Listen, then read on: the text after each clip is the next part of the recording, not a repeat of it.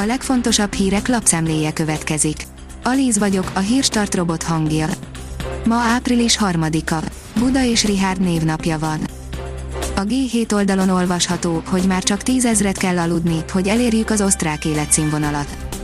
Tavaly a 2002-es osztrák életszínvonalon éltünk, de ha a következő évtizedekben sikerülne fenntartani az utóbbi 20 év felzárkózási ütemét, 2048-ra utolérnénk Ausztriát. A pénzcentrum szerint indul a 2021-es bírságszezon, fájni fog a tavasz a kertesházban élő magyaroknak. Alig négy hónap telt a 2021-es évből, de már többen életüket veszítették otthoni zöld hulladék vagy tarló égetéskor. A tragédiák oka legtöbbször a szabálytalan tűzgyújtásra vezethető vissza, ami mint látni életveszélyes. A hiradó.hu írja, alternatív temető is lesz, aláírta karácsony a radótervet. Elkészült a Radó Dezső terv, a főváros zöld infrastruktúra fejlesztési és fenntartási akcióterve. A napi.hu írja, véget ért a nagy kaland, hazaindulnak a bevándorlók. Egy majdnem 20 éve tartó trend fordult meg azzal, hogy az Egyesült Királyságból immáron többen vándorolnak ki, mint ahányan bevándorolnak, sok kelet-közép-európából érkezett, hosszabb-rövidebb ideig Angliában vendégmunkásként dolgozó vagy ott élő tér vissza hazájába. Az én pénzem oldalon olvasható, hogy munkahelyi veszélyként ismerték el a Covid-ot Visszamenőleg munkahelyi veszélyként ismeri el a koronavírust egy amerikai szabályozás, a törvény adta jogokkal nem élhetnek azok a munkavállalók, akiknek a munkáltató oltást ajánlott fel, de azt elutasították. Az M4 oldalon olvasható, hogy Bot Péter Ákos, a nem döntés is döntés, avagy ki mit gondol a magyar államadóságról. A magyar gazdaság szempontjából kulcskérdés, hogy a növekedés milyen ütemű lesz, az ugyanis erősen fog hatni a GDP arányos államadóságra. A 168.hu írja, Putyin feszültséget akar, sorakoznak az orosz csapatok az ukrán határon.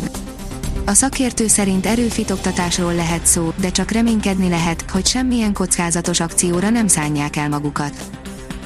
A kitekintő írja, a NATO-val közös hadgyakorlatra készül Ukrajna az ukrán hadsereg néhány hónapon belül a NATO csapataival közös hadgyakorlatra készül Ukrajnában, ami tovább élesítheti Oroszország és Ukrajna szembenállását. Moszkva már is jelezte, hogy nem örülne egy ilyen lépésnek.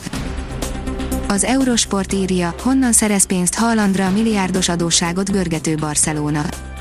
A klub úszik az adósságban, mégis az átigazolási piac legkapósabb játékosával tárgyalt az új elnök, ha nem szerez rövid idő alatt irgalmatlan mennyiségű pénzt a Barca, alig ha ütik nyílbe az üzletet azonban már csak a PR miatt is megérte leülni a feleknek egy asztalhoz. Sportkocsikkal pakolt kamionnak ment a vonat, írja a vezes. Rosszabb vége is lehetett volna annak a vonatbalesetnek, ami csütörtökön történt Houstonban, az anyagi kár azonban így is jelentősnek mondható. Az Eurosport írja, Federer neki ment a fiamnak, amikor ő még csak 19 éves volt. Djokovic édesapja szerint Federer a legnagyobb bajnokok egyike, emberként azonban bőven találni benne kivetni valót. A kiderül szerint kékestetőn nagy pejhekben hull a hó. Északnyugat felől egy hideg front érte el az országot, amelynek hatására többfelé alakultak ki záporok hazánkban, magasabb hegyeinkben azonban hó hull. A Hírstart friss lapszemléjét hallotta. Ha még több hírt szeretne hallani, kérjük, látogassa meg a podcast.hírstart.hu oldalunkat, vagy keressen minket a Spotify csatornánkon. Az elhangzott hírek teljes terjedelemben elérhetőek weboldalunkon is.